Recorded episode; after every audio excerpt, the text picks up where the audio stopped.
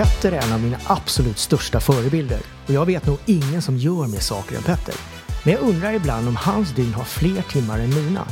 Han är framgångsrik som artist, han är föreläsare, författare, fembarnspappa och en bra som dessutom. Vinmagnat, konstnär, ja. Men i mina ögon är han framförallt en stor förebild. Jag undrar hur en vanlig Petterdag ser ut. Och vad gör han egentligen för att orka och få tiden att räcka till? Jag har alltid sagt att startar jag en podd någon gång så ska Petter vara den första gästen och här är han! Petter, hej! Tjena, tjena! Tjena, välkommen! Tack så mycket, vilken fin presentation. ja, och du är första gästen. Planning for your next trip? Elevate your travel style with Quince. Quince has all the jet-setting essentials you'll want for your next getaway. Like European linen, premium luggage options, buttery soft Italian leather bags and so much more and it's all priced at 50 to 80% less than similar brands. Plus, Quince only works with factories that use safe and ethical manufacturing practices. Pack your bags with high-quality essentials you'll be wearing for vacations to come with Quince. Go to quince.com slash trip for free shipping and 365-day returns. Yeah.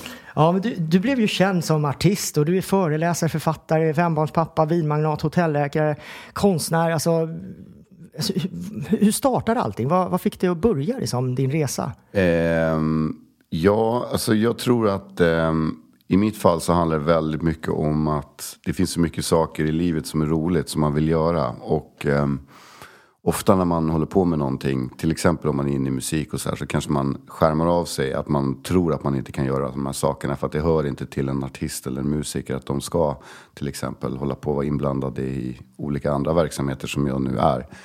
Eh, jag har liksom aldrig riktigt sett de eh, gränserna utan för mig har det alltid varit en, en känsla av att det finns så mycket olika saker som man kan göra och jag vill hinna med att göra allting. Och jag tycker att det är jätteroligt att göra de olika sakerna. Eh, och ibland så vet jag att när man har gjort precis så som du gjorde nu, en sån här presentation av mig, så har det nästan eh, Ofta kanske musikjournalister känt att jag har varit lite fladdrig för att det har varit så svårt att så här, ringa in, vad är han för någonting? Jo men jag är artist och textförfattare, det är det, liksom, det, det trädet, det är själva stammen. Och sen så finns det ju massa grenar på ett träd och där kan det vara alla de här andra grejerna. Eh, och idag, i den tiden vi lever i just nu, under 2020, där det har varit covid och sådär, så känner jag att det har varit ganska härligt att kunna ha alla de här olika sakerna. För att jag har kunnat stå på andra ben. När kanske andra bara haft ett ben att stå på för att de bara har gjort en sak. Men det finns liksom ingenting som är rätt eller fel. Det enda jag känner bara att det finns inget som hindrar mig. Utan jag gör det jag känner att jag blir passionerad och tycker är roligt att göra. Och det finns bara, det, har jag den, det intresset och den energin så är det klart att jag ska göra det. Ja, du är en grym entreprenör och det här med det som att du alltid har hjärtat in i allt du gör, det, det verkligen märks. Och jag tänker på det här med liksom dina texter. Någonting, vi har ju känt varandra länge du och jag Petter, mm. men, men någonting som jag funderat väldigt mycket över det är just där texterna känns verkligen som att de kommer inifrån, att det, det finns en mening med dem. Jag älskar ju den här Kul på vägen. Mm. Just det här med innehåll. Om jag skulle fråga, vilken är din favoritlåt av alla dina låtar? Du har gjort många såklart. Men... Eh, oj, det är svårt. Jag har hållit på så himla länge så det är så många olika låtar som betyder mycket för olika perioder i livet som man har varit i. Och eh, låtar som kanske har eh, ja, men, som först, ens första singel, mikrofonkåt, sätter fart på saker och ting. Men sen så kan det vara saker som man har gjort senare. Eller eh, Kul på vägen som du nämner, det är en sån här låt som egentligen, alltså själva meningen med den är bara att Ehm, vi lever liksom i en tid där man oroar sig väldigt mycket för vad som ska hända imorgon och vad som ska ske med världen. Och vi har många utmaningar, det är allt från klimat, det är rasism, det är liksom eh, läskiga diktatorer och allt möjligt som, som finns i världen som skrämmer oss. Eh, men någonstans så måste man, jag tror att sitter man bara och oroar sig så mår man väldigt mycket dåligt och det blir väldigt mycket dålig energi. Så man, någonstans måste man tänka att så här, Eh, jag ska göra så mycket jag kan för att förändra saker och ting till det bättre. Men oavsett vad så ska jag i alla fall ha kul på vägen. Att det är liksom att försöka leva varje dag. Som att, inte som att det var den sista, men att på något sätt försöka ta vara på den eh, så mycket som möjligt och inte eh, gräva ner sig så mycket. Och texter för mig har alltid varit eh, någonting som jag... Eh, jag lärde mig att prata med min mamma när jag var liten och vi pratade alltid väldigt öppet om saker och ting oavsett vad det var för någonting. Eh, även så här känsliga saker som, som man som tonårskille kan tycka är jobbigt att prata med en vuxen om till exempel. Eh, hon var alltid väldigt duktig på att vara verbal med mig, vilket gjorde att jag också blev verbal med henne. Vilket gjorde också att jag alltid haft en trygghet i att prata om framförallt känslor. Eh, och även i musik. Ehm, och jag kom ju ut i en genre som var lite sådär tuff och macho. Och i slutet på 90-talet så var det absolut inte någonting som att en kille skulle prata om att de grät eller att de liksom var svaga eller att de kände sig ledsna eller lite det var tvärtom att alla, mansidealet har varit liksom väldigt mycket att det alltid, man, man bröstar det liksom, att det ska vara tufft och sådär. Och jag tror att det är någonting som killar behöver göra idag, så är det att prata om att de kanske inte är, det är där. fint ju. Jag tänker mycket på det själv eftersom jag har en son. Ja. Att jag liksom så här, prata känslor med honom. Jätteviktigt tror jag. Och jag tror att det är väldigt för att om man ska försöka ändra problematiken med killar som blir lättkränkta mot varandra och det liksom eskalerar till saker och ting så tror jag att det är jätteviktigt att kunna prata om sådana saker. Det låter ju verkligen Petter som att du inte är rädd för att jobba och ta dig till väldigt mycket saker. Men hur har du tid med allting? Eh, tiden är ju ett, ett problem. För att vi har alltid för få timmar på ett dygn om du frågar mig. ja, det var ju det Mårten undrade. Har Petter fler timmar? Jag tror fortfarande han har det. Men när jag, när jag och Mårten började eh, liksom eh, träna, eller Mårten tränade mig eh, för att jag kom in i träningssvängen tack vare eh, Bingo Remer som parade ihop mig med en annan kille som kom från samma stad, eh, Mårten. Och jag började väl träna 2003 va? Var det inte så? Ja, jag tror det var 2003. Ja. Och ganska snabbt så insåg jag att träning är så här, det är, det är viktigt, det är kul, men eh, fan vad jobbigt det är att det ska ta typ två timmar av ens dag. Liksom. Mm. För det gör ju det. Det, det, är liksom, det är 30 minuter dit och sen ska du hålla på och träna en timme och sen så är det 30 minuter hem. Och liksom, ja, duscha och allt det där som man ska göra. Mm. Eh, och det är ändå två timmar av en dag. Och det, för mig är det ganska mycket tid som går. Så att jag började liksom träna väldigt tidigt. Mm. Eh, alltså vi har ju tränat ofta vid 6-7 tiden. Liksom. Ja, ja, ibland eh, tidigare också. Ibland tidigare. Och för mig har nästan alltid lösningen varit med tiden att, att pressa in saker tidigare. Att gå upp tidigare på morgonen, att göra saker tidigare. För att dessutom också när du gör någonting, om du tränar eller, nu pratar jag specifik träning, men mm. om du tränar liksom vid 10-11 då är min telefon on fire och det ringer och det, det, man blir distraherad. Så att vid den där tiden som är så där tidigt, då är man, man är pigg i huvudet, man har massa bra energi, man har oftast eh, eh massa bra idéer. Och sen så ringer inte telefon. Nej, när går man, du och lägger dig då? Eh, det, det också förutsätter ju att man, att, man, att man lägger sig relativt tidigt. Liksom. Mm. Eh, jag har ett koncept så här. Jag, eh, för att göra en lång historia kort. Min fru Mikaela som är gammal skidåkerska träffade jag i Åre runt 2003. Och ehm, ehm, vi har varit eh, gifta i väldigt många år. Och vi försökte i många lägen liksom försöka hitta ett ställe där vi båda trivdes på. Och jag insåg att liksom, det spelar liksom ingen roll om, om vi fixade någonting jättenice i Stockholm. Utan till slut så insåg jag att det finns bara en plats som faktiskt hon mår bra på. Och det är i, i fjällen i Åre. Eh, och för några år sedan så funkade det med liksom min äldsta son eh, och hela upplägget att, att flytta upp dit. Eh, så då bosatte vi oss i Åre. Så att jag säger att jag egentligen jag bor delvis i Stockholm men delvis i Åre. Så det är så här varannan vecka-upplägg. Vilket gör att när jag är uppe i Åre då tränar jag jättemycket. Jag är med familjen, jag håller på och grejer med dem. Alltså min fokus är där. Sen när jag är nere i Stockholm då jobbar jag häcken av mig i en vecka och liksom kör stenhårt. Och då, som nu den här veckan till exempel, har varit en studievecka. Och då har jag en kille som jag jobbar med i studion som heter Sammy som också har småbarn, vilket är perfekt. Och är morgonpigg, vilket också är perfekt. Så han och jag ses i studion typ vid ja, 20 över 6, halv 7 ungefär brukar vi träffas i studion. Och då börjar vi jobba. Och det är inte så många artister som börjar jobba. Mm. Snarare att de, de slutar jobba ja, vid den tiden på natten. För att det finns en så här romantiserad bild att folk sitter och röker cigarrer och dricker konjak i en studio klockan tre på natten. Det gör inte vi. Utan vi är där på morgonen och så kör vi på. Och så kör man på fram till ja, men typ två. För att efter två, då är inte hjärnan igång längre. I alla fall inte min. Och det har med den här liksom hyperaktiviteten att göra. Att fånga de bästa timmarna till det som är det viktigaste. Alltså det kreativa. det är då man kommer på alla grejer. Klockan fyra på eftermiddagen då är, jag ju, då är liksom bara gröt i huvudet på mig. Då är jag jättetrött. Och då kan jag göra enklare grejer som liksom hushållssysslor hemma, gå och fixa, handla mat eller vad man nu ska göra. Saken är den i alla fall.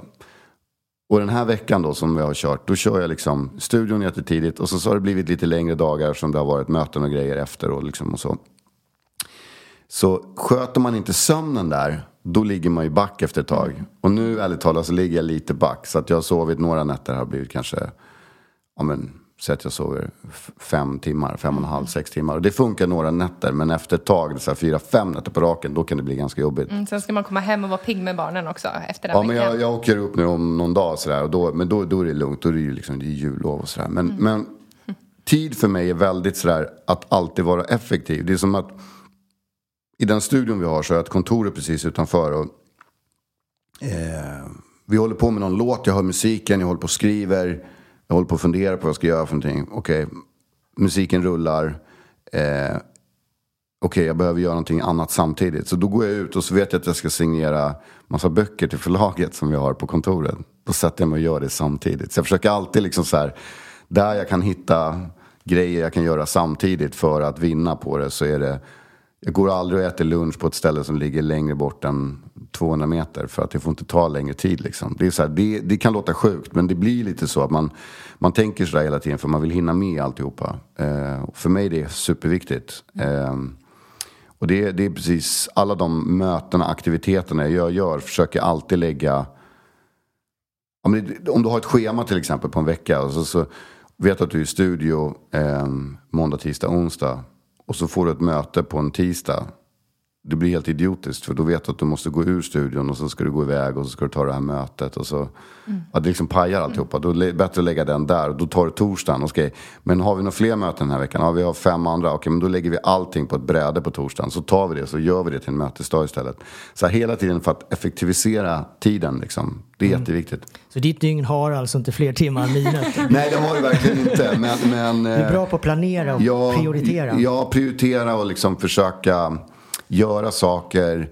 ehm, men på ett effektivt sätt. Liksom. Ehm, och det handlar inte om att, det, det är liksom att, jag, att jag ser på mig själv som någon sorts kapitalistisk fabrik. Det är inte det det handlar om. Det handlar bara om att jag vill hinna med mycket grejer. Och jag vill hinna göra alla de här sakerna. Ehm, Magnus Uggla lärde mig en rolig grej. Han sa det liksom. Åh, fan jävla möte. Alltså, eh, de bokar upp en timme, det är klart på en kvart. Du vet, han går in och så bara. Ja, vi gör det här, vi gör det här. Åh, bra. Bestämmer vi det. Så går han. Och så liksom, bara skiter i massa kallprat och grejer. Ja, om väder och precis. vind och eh, covid eller vad det nu kan vara för någonting som alla pratar om. Men, Så det har blivit lite sådär också ibland att man, är, man försöker vara effektiv. Ja. Vart kommer drivet ifrån då? Alltså, jag tror att när jag träffade dig Mårten runt 2003 så hände det nog rätt mycket grejer som var kopplade dels till att jag började eh, ta hand om mig själv, träna, liksom få ordning på saker och ting. Eh, jag fick barn precis samtidigt också. Och när man får barn så får man ett, ett driv. Det är bara så. Alla som får barn får driv för att de får ett ansvar. Eh, det är någonting som du ansvarar för. I alla fall de flesta föräldrar känner, borde känna så. Ja. Och då blir man, ehm, då blir man mycket mer målmedveten. Så är det. Mm. Jag undrar, gör du någonting varje dag, någonting som får dig att orka? Liksom? Att man, det finns ju människor av rutiner. Jag fattar, du går ju upp tidigt precis som jag. Men finns det någonting du gör varje dag? Eh, ja, alltså jag kan ju också så planera lediga stunder, vilket jag kan se som helt härliga perioder. Alltså det finns grejer som, som gör att jag mår väldigt bra. Alltså som Eh, jobb är ju en grej liksom. Eh, men att sitta och jobba i en studio till exempel och nå ett resultat, det vill säga låt säga en färdig låt eller en färdig demo eller någonting sånt. Det kan bli en sån det finns en belöning i det där. Ett belöningssystem i hjärnan som är väldigt starkt. Att så här, åh vad skönt det kändes att jag blev klar med det här. Eh, men jag kan också ha ett belöningssystem att jag har, jag har två grejer på förmiddagen. Sen från klockan tio så har jag hela dagen fri. Och då, kan jag inte, och då, gör, jag, och då gör jag ingenting. Nej. Då åker jag hem och sen så är typ läser en bok eller bara går runt och pillar lite och organiserar grejer hemma kanske eller någonting sånt. Alltså jag verkligen lägger tid på att inte göra så mycket. För att det finns också en bild av att jag hela tiden är liksom nipprig och att det alltid måste hända någonting. Men det stämmer inte riktigt. Jag kan absolut ligga instängd i tre dagar om det liksom behövs. Det har jag inga problem med. Och det här med, liksom, jag, jag brukar kalla det för fristäder, att man faktiskt har de här, man ser till att man får de här stunderna. Fri. Fristäder. Fristäder, ja fristäder. Ja, Ja, det är när- bra uttryck. Ja, Man, det är det man kan stänga utsidan utanför. Och det är göra saker man mår bra av helt enkelt. Det känns ju som en, som en supersmart grej att göra. Om du har en motgång då? Om du säger att det, det, du kommer in i en svacka. Finns det någonting du liksom, hur tänker du då? Hur gör du? Eh, Alla människor har ju svackor såklart men jag är ju superkänslig eh, och dramatisk person så att jag blir ju ofta ganska uppjagad över situationer som jag vet att folk i min närhet som är betydligt liksom lugnare och mera eh, pragmatiska eh, hanterar bättre än, än vad jag gör. Så att eh, då, om jag får motgångar så kan jag förlita mig väldigt mycket på att bolla med andra personer runt omkring. Om det har varit någonting eller att jag har eh, gjort något fel eller gjort bort mig eller liksom någonting som jag har ångest över eller mår dåligt över. Som, det, det kan ju vara väldigt beklämmande. Och eh, då tror jag att det är jättebra med liksom att man har de här eh, jag har lite så här mentorer som jag kallar det runt omkring mig. Alltså, men det behöver inte nödvändigtvis vara folk som är superförmögna, framgångsrika VDs. Liksom, som det ofta finns en så här eh, eh, romantiserad bild av att det bara är sådana som är mentorer. Utan det kan vara någon, bara en bra kompis som känner en. Som är duktig på analyser eller liksom kan göra en snabb analys av en situation eller vad det nu är för någonting. Så jag har lite sådana eh, vad ska man säga, stöttepelare liksom runt mig. Och det tror jag är, är ganska bra att ha i livet oavsett vad. Eh, det kan ju handla om om man vill bolla någonting som har med relation att göra eller, eller med jobbet eller vad det nu är för någonting. Eh, men sen finns det någonting som är intressant med motgångar också. För att motgångar är ju också det som, som driver en lite grann. Eh, det har drivit mig väldigt mycket i, i, eh, i många saker. Att man, eh, man hamnar i någon sorts underdog-läge. Och så vill man bevisa sig. Och det behöver inte alltid vara att jag vill bevisa mig för er. Det kan också att jag vill bevisa mig för mig själv. Och då får man också den här extra energin och extra kraften. Jag brukar kalla det för liksom det här Ro- Rocky Balboa-tänket. Att, ehm, att man liksom... Man kan bli slagen på i många lägen men man kommer någon gång ställa sig upp och slå tillbaka och man kommer slå ganska hårt. mm, och Så det är ju alltid de svåraste stunden som utvecklar oss mest också. Det, är ju en riktig jävla klyscha att säga så. Men, men det stämmer ju. Det är det som är sjukt. Att, att ehm, ehm, det är verkligen sanningen ni ligger ju där. Det du inte dör av blir du starkare av oftast. Så är det ju faktiskt. Ehm, I många lägen har jag i alla fall känt så. Och vi, vi behöver ju också ibland, för när vi utvecklas, behöver vi ju en kanske en svårare stund för att se om det funkar, vårt nya tänk, det, det vi faktiskt ska göra. Och jag, tror, jag tycker jag håller med dig, just det här med att faktiskt liksom ventilera, att inte hålla på saker. Jag har egen erfarenhet av det, men det ska vi inte prata om idag. Nej.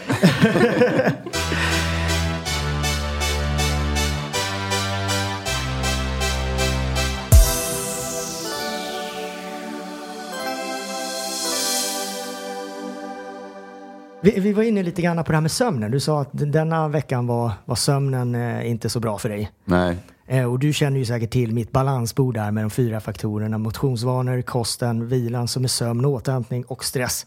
Eh, vilket är av de här benen är det, det vanligaste benet du har problem med? Eh, det där är bra. Du har dina fyra. Jag har också fyra som ska presentera Ah, för ja, er. jag vill höra dina. Eh, de fyra för, ett, för en lyck, lyckad, om man ska prata om så här, lyckad verksamhet eller en bra verksamhet. Eller ett, det behöver inte vara att man driver ett eget företag. Det kan vara hemma i ens vardag i livet med ens familj eller vad det nu är.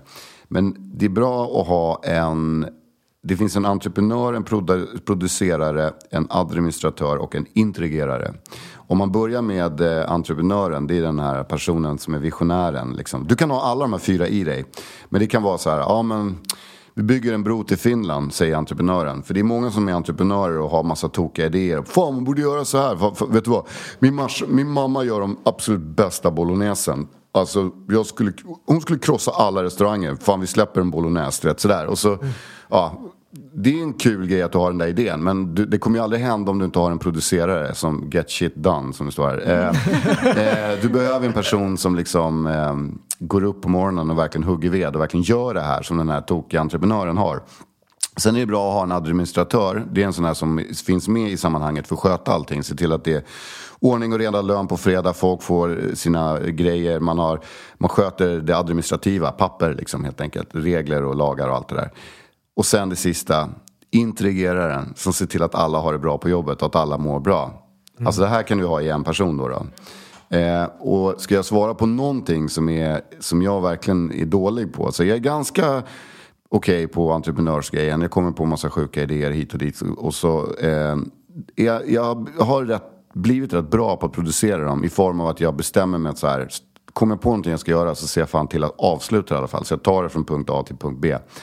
Eh, Administrationen har ah, blivit bättre men jag omger mig med folk som kan hjälpa mig med sånt som jag inte fattar. För jag är extremt ABC när det kommer till liksom, eh, eh, eh det byråkratiska. Eh, men jag är hopplös på att integrera grejen. Alltså den här, men det är mot mig själv. Mm. Det menar jag på att då kör jag för hårt. Alltså att jag känner inte efter hur jag mår. Utan jag kanske dundrar på en vecka och så glömmer jag bort att sova tillräckligt. Och så tänker jag så här, ja, men jag tar mig dit och så gör jag det i alla fall. Fast jag är supertrött. Ja, så återhämtningen då? Återhämtningen är rätt dålig liksom. Eh, och det där är så kul, för om man ska översätta det där till träning så var det så att när jag började träna med Mårten Eh, så var det ju väldigt sådär, i första läget väldigt mycket narcissistiskt. Liksom, man ville liksom, känna sig trygg och se bra ut i sin kropp och allt det där och komma igång och få kondition och allt det där. Men då kommer jag ihåg att jag, jag gick ner till, till träningslokalen, jag tror vi träffades där typ runt sju tiden kanske eller någonting sånt. Ja, det var tidigt. Sju var vi, ja. Och sen så eh, åt jag typ, eh, jag åt sällan någonting innan träning. Och sen så åt jag kanske något lite, någon banan eller någonting efter. Och sen så gick jag hem och så satt jag mig och jobbade på det kontoret jag hade. Men sen sov jag alltid en timme varje dag. Mm. Varje dag sov jag en timme. Och då är jag liksom, ja det här är rätt många år sedan så jag är betydligt yngre i min kropp också. Så att, alltså den, så som min, min, min, min kropp och det mentala reagerade på att jag gav den så mycket kärlek liksom, i form av träning och att jag faktiskt åt och sov. Liksom, de sakerna blev så jävla viktiga så här, i, mitt intellektuellt, äh, i, i, mitt intellekt, jag vet att det är så. Jag vet att det är viktigt att sova. Jag vet att det är alla de här grejerna. Men jag är också en småbarnsförälder med eh, fem ungar, varav två jättesmå. Det är liksom, man, le, man lever på en annan planhalva då. Det, det är bara så. Man tänker inte så mycket på det liksom. Vad gör du idag då för att komma ner i varv om du är så här, behöver det? Um, nej men vi, jag tror att så här, jag och min fru är väldigt mycket sådär att um, um, Alltså man, man tillåter varandra att sova en timme på dagen till exempel om man liksom håller på att totalt gå in i väggen. Att man är så trött och sådär. Um, så det är skönt att man kan vara två då. Mm, i det ett läget. team där också. Ja, det är bra att vara det. I det, i det läget är det jätte, jätteviktigt. Och, och sådär. Men varva ner annars är väl liksom egentligen att um, Nej, men liksom kanske unna sig att göra någonting som man tycker är kul och passionerad i. Liksom, sådär. Det mm. och det, allting behöver inte alltid vara att det måste vara sådär, ja nu ska jag stå på händer och det måste vara så fysiskt och allt det där. Det kan vara någonting enkelt bara. Mm. Ja, livet är ju så. Det är upp och ner. Laga mat är kul. Ja, exakt. Det är väldigt... Mårten gillar ju att baka. Gör det? Ja, det är bra. Ja, det, det är någonting. Första avsnittet här så, så avslöjades det. Ja, det är bra. Ja.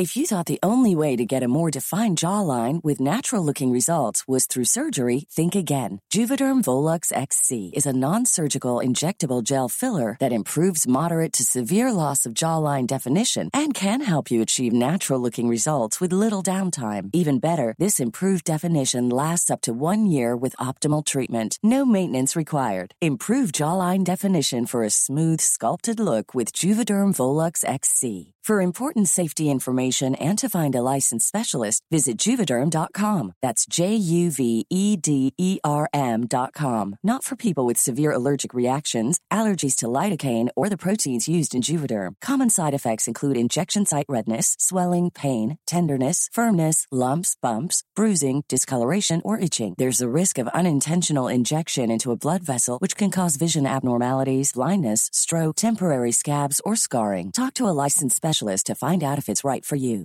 A lot can happen in three years, like a chatbot may be your new best friend. But what won't change? Needing health insurance. United Healthcare Tri Term Medical Plans, underwritten by Golden Rule Insurance Company, offer flexible, budget friendly coverage that lasts nearly three years in some states. Learn more at uh1.com.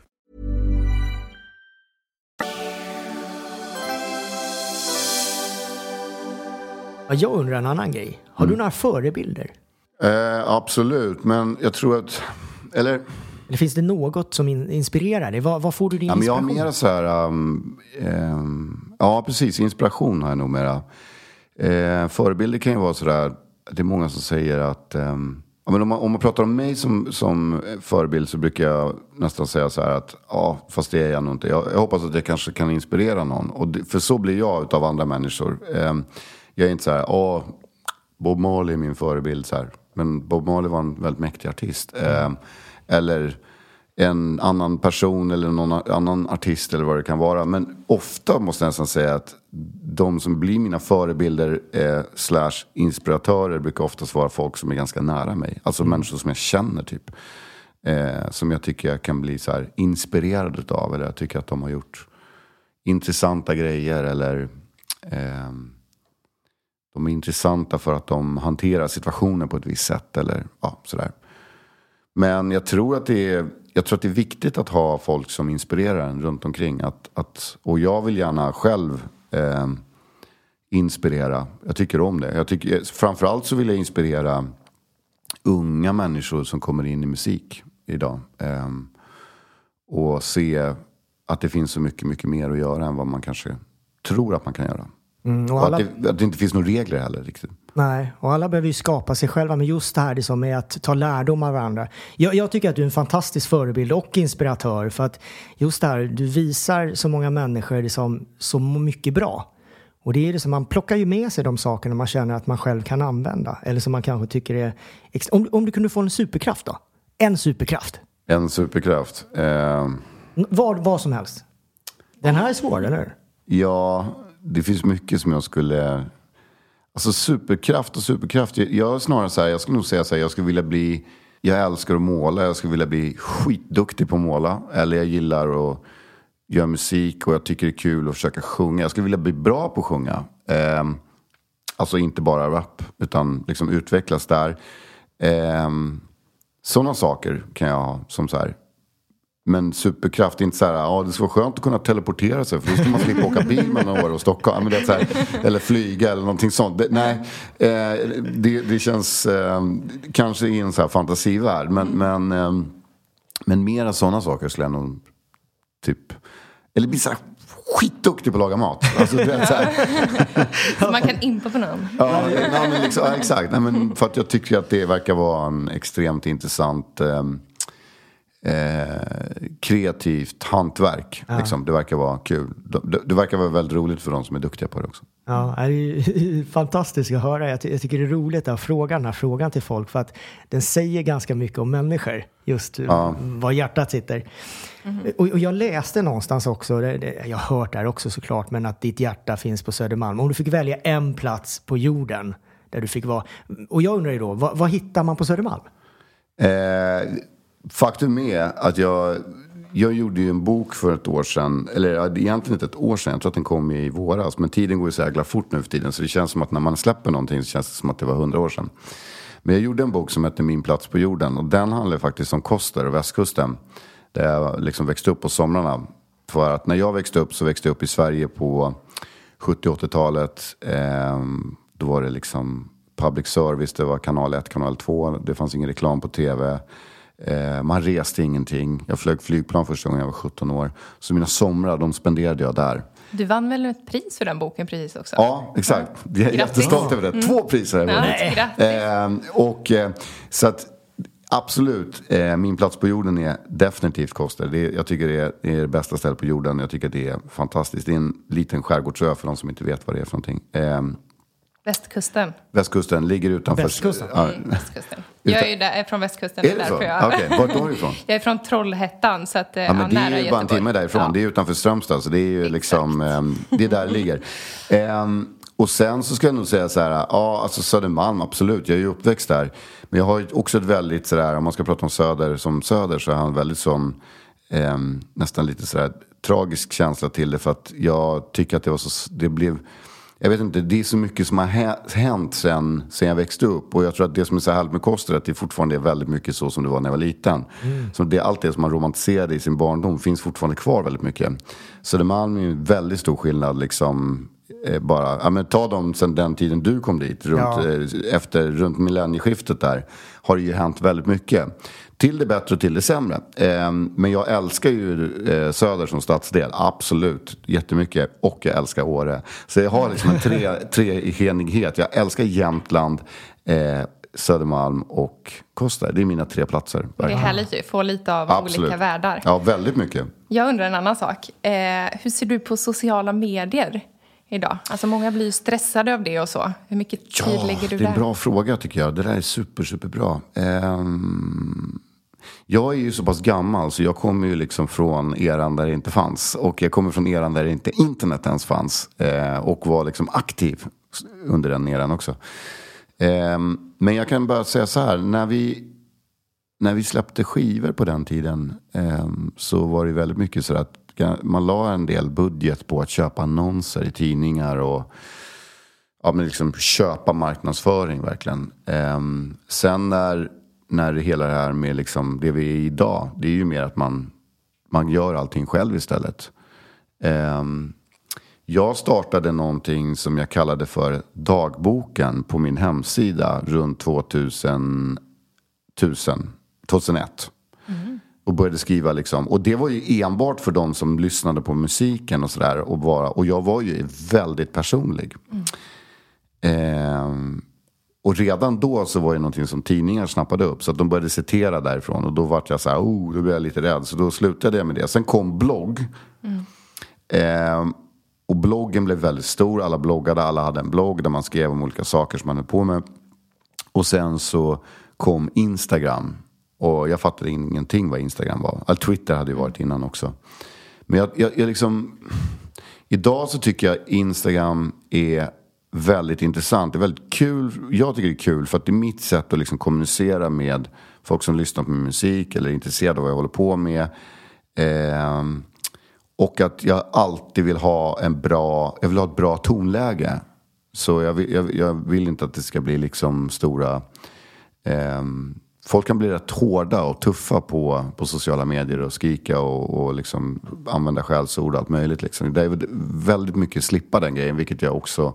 Jag har ett ganska städat konto på Ni är ju rätt bra på det. Jag har ju sett en hel del roliga bilder genom åren Ja, när ni har tränat, du och Mårten. Ja, men vi har ju alltid jobbat hårt med det där. Men det är också så här, och det är också ett sätt att inspirera tror jag. Liksom. Men sen har jag många olika grenar där. Jag har delar där jag är jättepersonlig, jag delar som jag visar saker som jag håller på med. Jag ser mig dock inte som en influencer.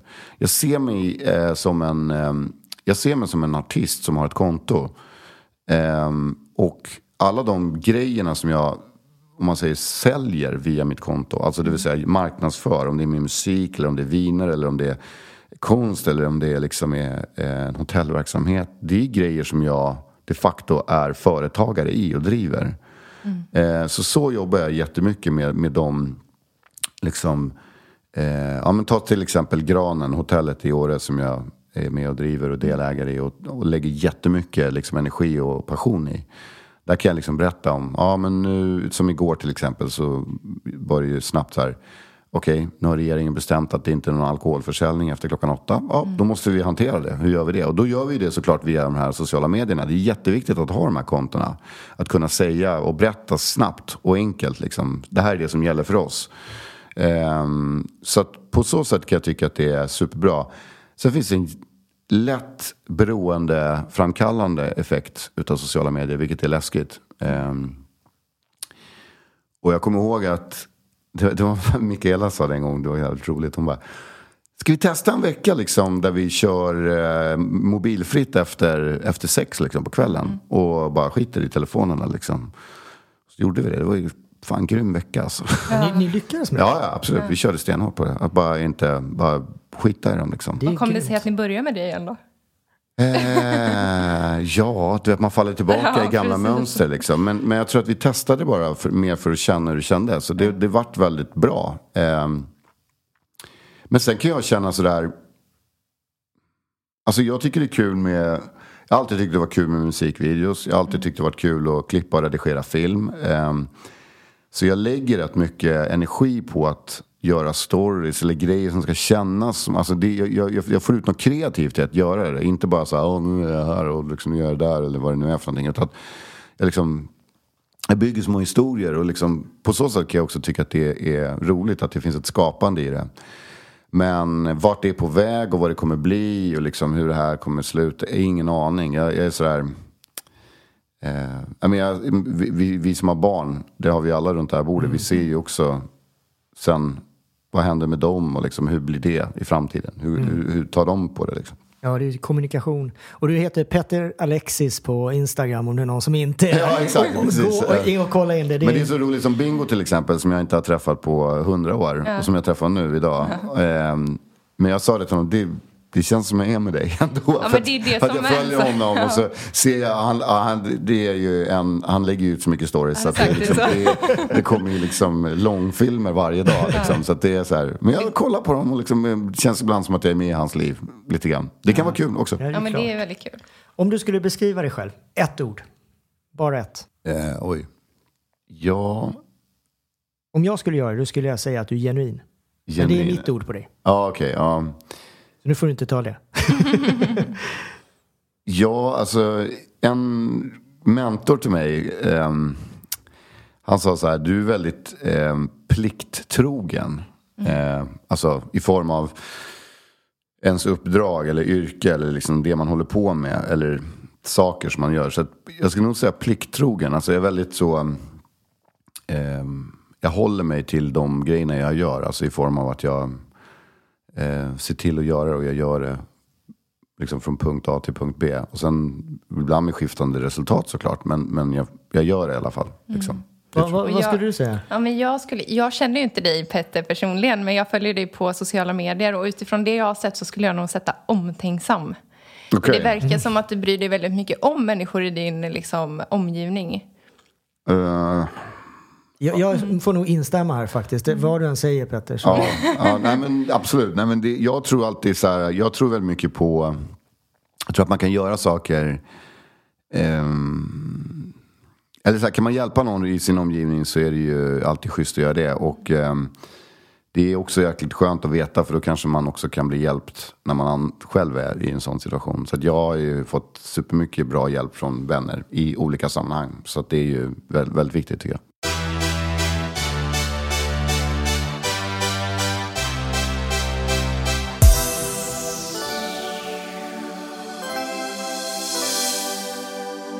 Vi jagar ju lärdomar i den här podden. Finns, ja, det finns det någon lärdom som, du, som är så extra viktig eller speciell för dig som du har mött genom livet eller kanske genom karriären som du tagit med dig? Ja, att, eh, att avsluta det du påbörjar. Det brukar jag alltid säga är en viktig lärdom. Alltså, då är vi tillbaka till det här liksom, entreprenörssnacket. Liksom, att, att folk sitter och har tokiga idéer och vill göra grejer. Och jag säger så här, vet du vad? Allt är superbra om man bestämmer sig för att göra någonting. Men så fort jag hamnar i ett möte med någon som har sagt, fan jag har den här idén, vi borde, man borde göra så här och så, här, så Det första jag gör är att liksom på något sätt sizea upp och kalkylera är hur mycket arbete innebär det här och kommer vi kunna dra det i mål? Orkar jag dra det här mål? Kan jag göra det här helhjärtat? Kan jag göra det bra? Är jag intresserad? Och så vidare och så vidare. Är det någonting man håller på med? Säg att det är en produkt kommer jag ens konsumera den här produkten själv? Eller, ja, men du vet, eller vad det nu är för någonting. Så att det, det är väldigt mycket det där. Eh, lärdomen är avsluta det du påbörjar. Liksom. Mm. Kan man säga då att du sätter ditt mål innan du börjar med någonting?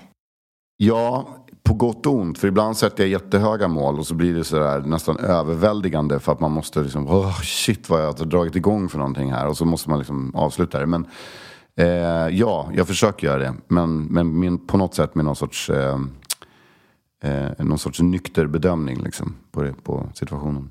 Ja, du, du föreläser ju mycket. Jag är lite nyfiken också på det här. Liksom, vad, har du något speciellt budskap? Självklart kanske du anpassar beroende på vem, vem du föreläser för. Men har du någonting som du alltid tar med dig till folk? Ja, eh, alltså jag har ju flera föreläsningar och eh, Ja, ja, just det. Det är också en lärdom att, att våga utmana sig själv. Det är väldigt så här klyschigt att säga. Men jag tror väldigt mycket på att sätta sig själv i situationer som inte är så trygga eller så bra. Alltså, föreläsa är verkligen en sån situation. Alltså det är ju vidrigt i början. Och gå ut på en scen och sen tro liksom att så här, har jag någonting att säga som faktiskt är intressant för de här människorna? Det var det jag tänkte första gången. Eh, min ingång blev ganska naturlig när jag kom in i det där för att eh, jag hade pratat en del i tidningar om eh, intervjuer om ehm, eh, eh, dels dyslexi men också komvux. Vilken betydelse komvux hade för mig. Alltså att man, man, man kan rätta till betygen efter ett uppfuckat gymnasium. Vilket gjorde att komvux anlitade mig som föreläsare en gång. Det här är väldigt många år sedan. Och tänkte så här, fan jag gör det här. Och så, så Alltså jag mådde så dåligt, jag var så jävla nervös. Alltså jag var så, så fruktansvärt nervös. Eh, men jag gick ändå in och liksom tog den där publiken. Eh, jag gjorde inget, säkert inget bra in, alltså jobb så, men jag gjorde det i alla fall. Och har du vågat gå in och liksom börja rota i de där grejerna så, så till slut så... Jag tror man mår väldigt bra av att testa sig själv i många lägen där det kan vara läskigt. Liksom. Eh, föreläsning är en sån. Och eh, sen pratar jag rätt mycket om... Jag har några som handlar om min bakgrund och skolgång och liksom hela den vägen. Också att... Eh, att saker som kanske man föraktar eh, till slut blir det som man faktiskt tycker är kul. Jag hatade böcker när jag var liten, idag älskar jag böcker. Eh, hade det inte varit för komvux och böcker så hade jag inte blivit artist. Jag hade inte börjat skriva texter om det inte hade varit för de sakerna. Så att, den boken jag hatat mest i mitt liv det är natur och kulturs, eh, litteratur, litteraturhistoria bok. Men det är också den boken jag älskar mest i mitt liv. För det är den boken som, som sjösatte min, min karriär som rappare och textförfattare.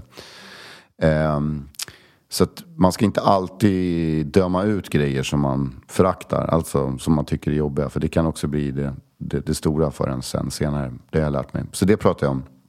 Eh, sen har jag en som riktar sig jättemycket till hur jag har jobbat i, i min karriär och liksom varit, eh, hållit mig flytande i över 20 år. Och eh, där pratar jag väldigt mycket om att hela tiden försöka sätta sig i sammanhang som inte alla andra gör.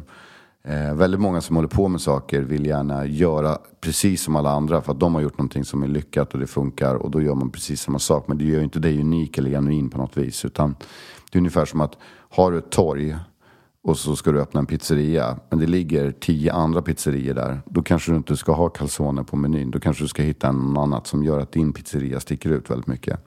Så att hela tiden hitta din egen arena, hitta din egen fil, hitta ditt eget ställe där du kan vara och göra den grejen. Eh, och det, kan, och det, det där går ju ner i alla olika saker som man håller på med.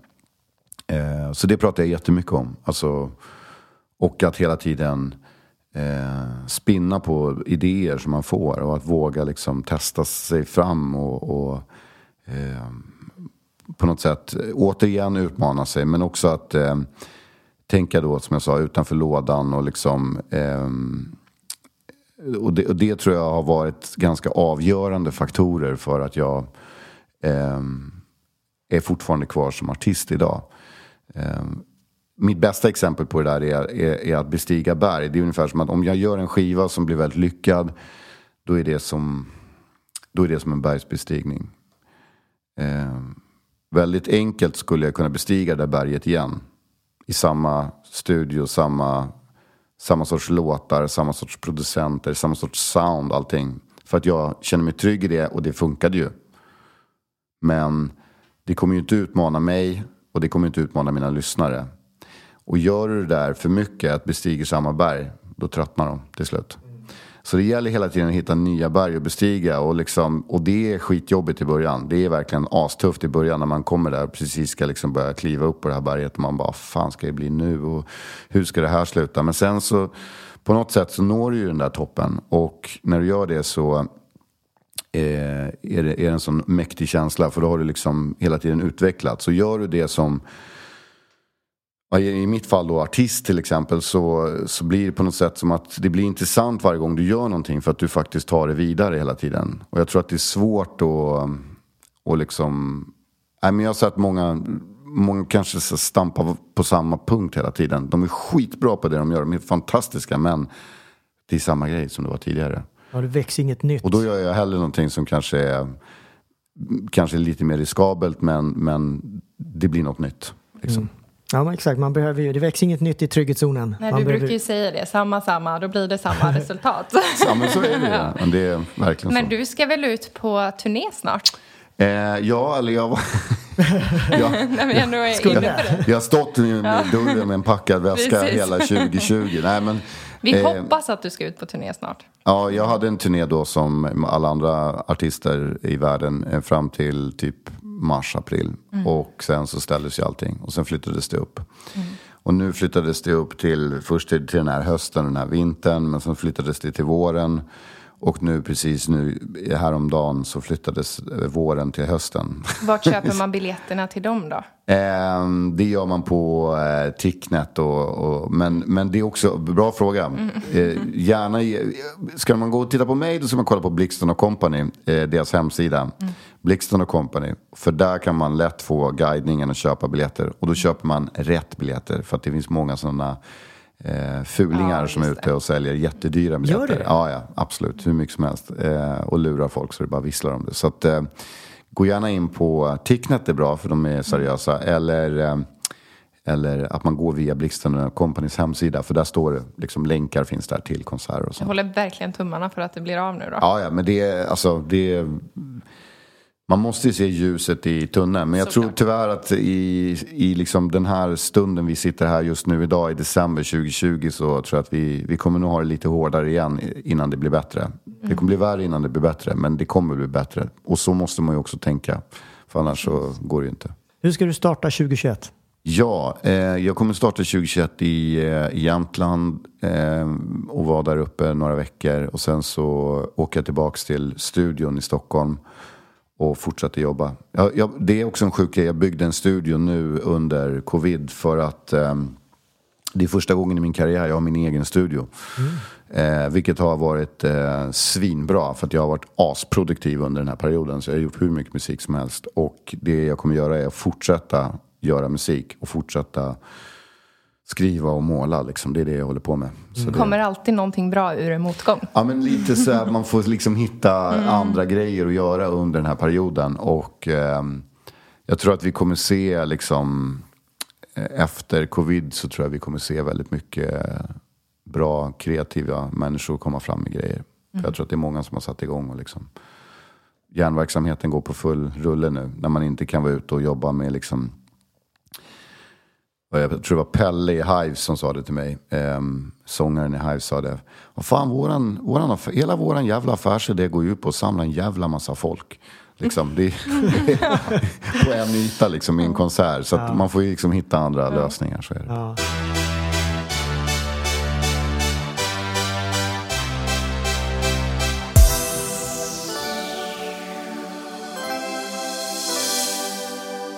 Jag har ju ett segment i den här podden, Petter, ja. som heter Fem fria.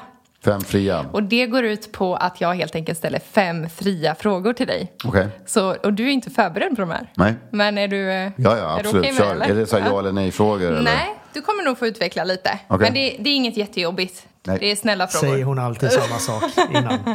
Ska vi köra direkt? Yes. Den första frågan är då, vad är det, det första du gör på morgonen?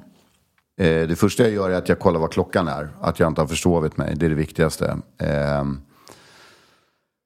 och så försöker jag, ibland, ibland är det så att jag försöker komma på vad, vad jag skulle göra idag. Eh, men jag har också förberett mig. Så jag brukar titta på kläderna som jag lagt på golvet. För jag lägger alltid ut en sån här brandman. Du vet, jag lägger, mm. ah, jag lägger allt, inga, allt innan. Nej men sen är det de här klassiska grejerna. Man går på toaletten och eh, duschar liksom. Mm. Men ehm, titta på klockan, eh, försöka slå fast vad det är som jag har på agendan. Och, eh, och då kan jag liksom titta på... Mm. Äter du frukost? Eh, nej. nej. Det gör jag inte. Nu brände du en fråga till. Ja, förlåt. Ja, nej men det... det Mårten, du ska inte stoppa mig nu. Nej men, nej, men vadå? Det är, det är en bra fråga. Det är liksom ja och nej. Alltså inte så... Nej, jag, jag, eh, jag, tror att det är väl efter alla år vi har tränat på morgonen, Mårten. Jag tränar alltid på tom mage. Mm. Så att jag, det har blivit rätt mycket så. Så jag brukar ofta försöka träna och sen äta.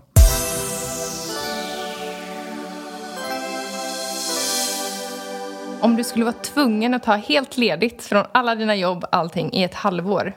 Vad skulle du göra då? Eh, jag skulle åka till Koster.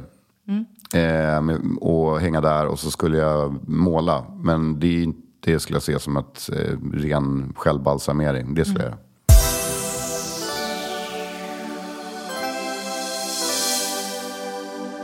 Och fråga tre då.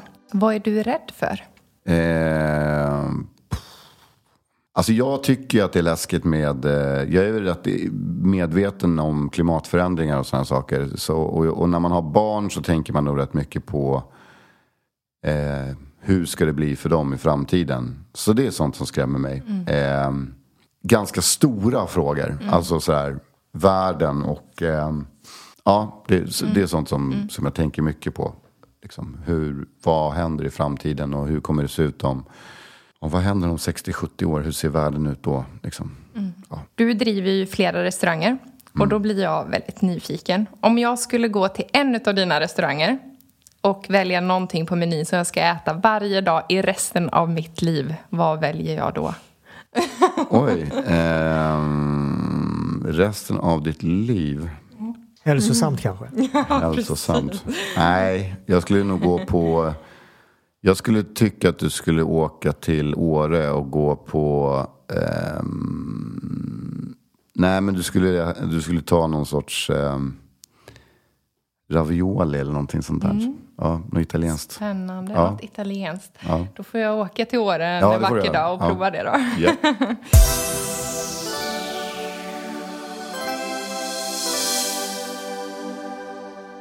Den, vad är den roligaste träningsformen?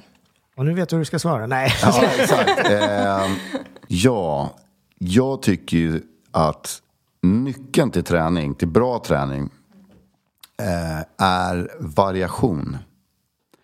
Så variationen är viktig tycker jag. I alla fall för mig. Och det kan vara så att man tränar på ett gym och så varierar man mycket övningarna, alltså vad man gör för någonting. Så att man inte alltid går och gör exakt samma saker hela tiden. Eh, men i, i, min, i min värld så idag så handlar det väldigt mycket om att variera. Jag gillar, älskar att gå på gym, tycker att det är härligt. Jag älskar att simma, jag älskar att springa. Eh, jag gillar att vara aktiv i form av att gå långa sträckor och sådär också. Så att, att blanda allt det där, mm. det tycker jag är det bästa. Det är en smart grej, för det sätter också en stark grund. Det sätter en stark grund och det blir någon sorts eh, all over place liksom. Eh, och jag tror att det handlar om min ålder också. Jag är liksom ja, 46 idag och jag tror att eh, eh, Alltså när jag var yngre, liksom, då var det mycket viktigare att man tränade mycket gym och mycket muskler. Det var mycket den, den grejen. Och det är kul, man går igång på det. Man tycker det är roligt för att man ser sig själv förändras väldigt mycket. Men idag så tror jag att det handlar mycket mer om det mentala. Så här, att, att aktivera sig själv, att bli aktiverad och få, att hjärnan får ut någonting. Att du så här, springer eller någonting sånt. Och, eh, jag, jag, mår, jag mår skitbra när jag känner att jag får ut det. Liksom. Mm. Men det är som allt som är intressant. Det är som man pratar om. Det släpps någon bok Eh, ta Zlatan-boken till exempel. Helt plötsligt så läser varenda jävla unge en bok och tycker att det är askul att läsa en bok. Och normalt sett så spyr de på böcker. Men de läser den här Zlatan-boken. Varför? Jo, för att hela världen är intresserad av Zlatan. Det är ungefär så är det. Så att det är så här, är det intressant, då blir det kul. Det är som med träning. Är det kul, då blir det bra. Vi behöver mer förebilder. Jag är superglad Petter att, att du finns. Och, ja, vi har ju känt varandra länge som sagt. Och för mig är du både en förebild och en inspiration. Och jag är superglad att du liksom kom hit och, och gästade podden. Mm, tack, tack så mycket. Snälla. Tack för att jag fick komma in. Tack. Ja, och hoppas verkligen liksom att, du, liksom, att vi kan göra en del två på det. Var hittar man dig om man, man vill veta var du spelar eller vad som händer nu framåt? Eh, bästa sättet är väl att kolla upp mitt eh, Instagram-konto. För det är där det mesta kablas ut. Och det är ju snabel Petra Alexis. Det är där jag hänger. Jag är inte så mycket på eller jag uppdaterar Facebook men jag är inte så aktiv där. Men däremot är jag aktiv på Instagram väldigt mycket. Eh, så där ser man det mesta som rör mig. Då vet ni vad ni ska kolla in nu. Ja, Petter, vilken fantastisk förebild och inspiratör han är och nu vet jag att hans dygn inte har fler timmar än mina. Jag gillar det här med han sa att fånga de bästa timmarna på dagen. Att göra saker tidigare på dagen för att han ska bli mer effektiv, det är en bra lärdom. Och att planera in lediga stunder varje dag för att man ska kunna må bra. Sen gillar jag också det här han sa med hans egna två lärdomar. Att avsluta det man påbörjar och att våga utmana sig själv. Tack snälla för att ni lyssnat denna gång och vi hörs igen. Glöm inte att haka på vårt Instagramkonto, Killer Mindset Podcast och nästa vecka är det Magdalena Forsberg. Tack snälla Petter för att du kom. Tack, Tack så mycket.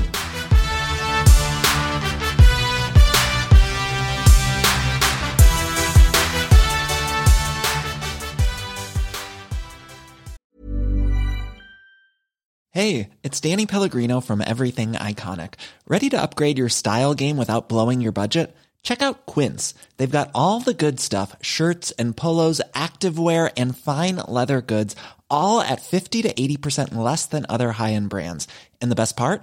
They're all about safe, ethical, and responsible manufacturing. Get that luxury vibe without the luxury price tag. Hit up quince.com slash upgrade for free shipping and 365 day returns on your next order. That's quince.com slash upgrade. Ever catch yourself eating the same flavorless dinner three days in a row? Dreaming of something better? Well, HelloFresh is your guilt free dream come true, baby. It's me, Gigi Palmer. Let's wake up those taste buds with hot, juicy pecan crusted chicken or garlic butter shrimp scampi. Mm. Hello Fresh.